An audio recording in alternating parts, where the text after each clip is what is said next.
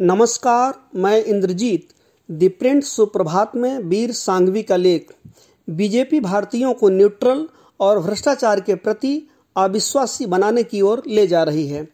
वीर सांघवी एक प्रिंट और टेलीविज़न पत्रकार और टॉक शो होस्ट हैं। वह लिखते हैं, भारत में एक समय था जब भ्रष्टाचार एक बड़ा राजनीतिक मुद्दा हुआ करता था, लेकिन अब यह सिर्फ़ एक राजनीतिक हथियार है। आइए हाल की सुर्खियों में से एक मामला लेते हैं। कथित दिल्ली शराब घोटाला और उप मुख्यमंत्री मनीष सिसोदिया की गिरफ्तारी का। अगर सीबीआई के लगाए गए आरोप साबित होते हैं तो नतीजे सीएम अरविंद केजरीवाल और आम आदमी पार्टी के लिए विनाशकारी होने चाहिए। केजरीवाल पहली बार अन्ना हजारे की धोती के पीछे से राष्ट्रीय स्तर पर प्रमुखता से आए थे। यूपीए टू के दौरान केजरीवाल ने, हमें उस पर भरोसा करने के लिए कहा, क्योंकि न तो वह और न ही अन्ना आंदोलन उनमें उनके साथी अपने लिए थे। वह सड़क पर थे। उन्होंने कहा, केवल वह इसलिए हैं क्योंकि वह भ्रष्टाचार के खतरे के खिलाफ लड़ना चाहते हैं। समय के साथ उनके ज़्यादातर दावे खोखले साबित हुए। इसमें पहले तो सभी पुराने साथियों को बाहर फेंक दिया गया।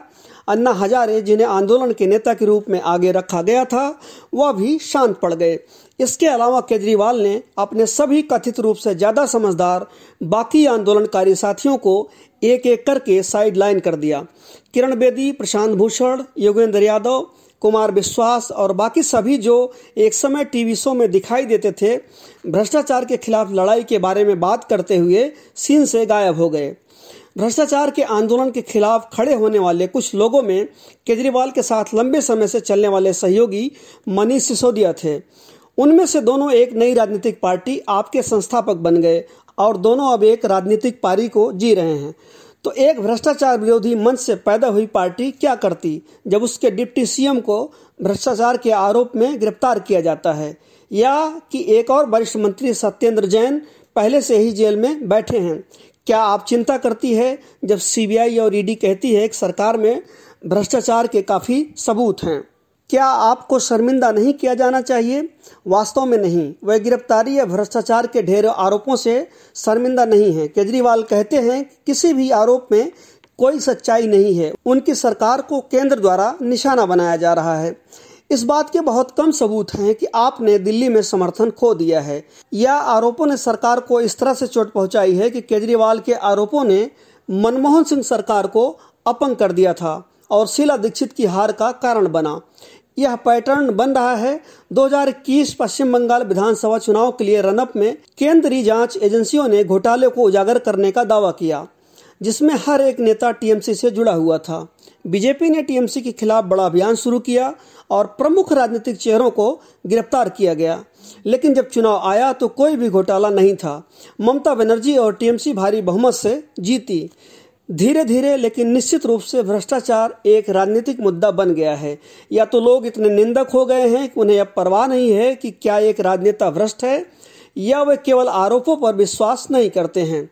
भाजपा ने अपने पहले कार्यकाल में दुनिया को बताया कि गांधी परिवार कितना भ्रष्ट है और उन्होंने पैसे कमाने के लिए नेशनल हेराल्ड अखबार का इस्तेमाल किया था। इसका इतना कम प्रभाव था कि मामले पर शायद ही अब चर्चा हो। राहुल गांधी ने 2019 का लोकसभा चुनाव पूरी तरह से राफेल मुद्दे पर लड़ा था, जहाँ उन्होंने प्रधानमंत्री नरेंद्र मोदी के खिलाफ निजी आरोप लगाए थे। लेकिन इस पर बहुत कम लोगों ने ध्यान दिया।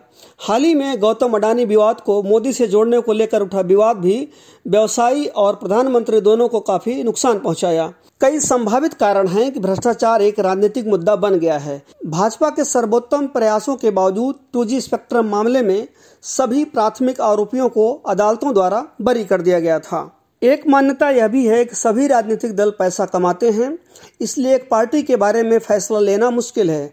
साथ ही बाकी कारणों को देखने के लिए बेहतर है कि किसे वोट दें। आज किसी भी सार्वजनिक नाराज़गी की कमी का एक और कारण यह है कि अब भ्रष्टाचार की जाँच के लिए एक तरफा पहले से अनुमान है।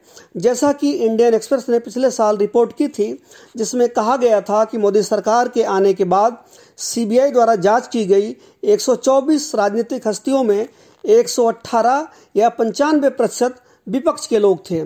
आप भाजपा के बचाव में कह सकते हैं कि उसके सभी सदस्य साफ़ सुथरे हैं, जबकि विपक्षी राजनेता भ्रष्ट हैं। लेकिन यहाँ तक कि यह थोड़ा अविश्वसनीय बचाव काम नहीं करेगा, क्योंकि भाजपा ने अन्य दलों के कई भ्रष्ट नेताओं से हाथ मिलाया और उसमें से कई नेता भाजपा में शामिल हो गए हैं। हम कैसे जानते हैं कि ये नेता भ्रष्ट है, क्योंकि भाजपा ने हमें ऐसा बताया। पश्चिम बंगाल में भाजपा किसी भी टीएमसी सदस्य के खिलाफ भ्रष्टाचार के आरोपों के बारे में भूलने को तैयार थी, यदि वे पार्टियाँ बदलते। महाराष्ट्र में केंद्रीय एजेंसियों ने तब तक चलने वाले महाविकास आघाड़ी गठबंधन के नेताओं और मंत्रियों को गिरफ़्तार किया, जो शिवसेना के विभाजन और आखिर में सरकार के गिरने के साथ समाप्त हो गया। आखिरकार जब भाजपा ने शिवसेना को तोड़ दिया, जिन लोगों की जाँच की जा रही थी, वह भाजपा में शामिल हो गए और उनके पिछले पापों को जल्दी से भुला दिया गया।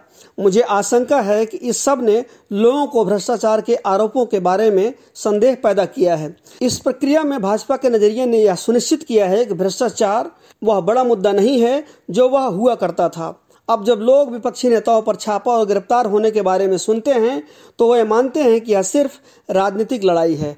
भ्रष्टाचार के आरोप अब चौंकाने वाले नहीं होते हैं। वह सिर्फ़ एक हथियार हैं, जो राजनीतिक विरोधियों के खिलाफ इस्तेमाल किए जाने वाले हैं। और इसलिए भले ही मनीष सिसोदिया के खिलाफ आरोपों के सबूत हों, उनकी गिरफ्तारी ने वास्तव में आपको चोट नहीं पहुंचाई है। मतदाता इसे भारत में राजनीति करने का एक नया तरीका मानते हैं। द प्रिंट सुप्रभात को सुनने के लिए धन्यवाद। एक नए अंक के साथ फिर मिलेंगे। नमस्कार।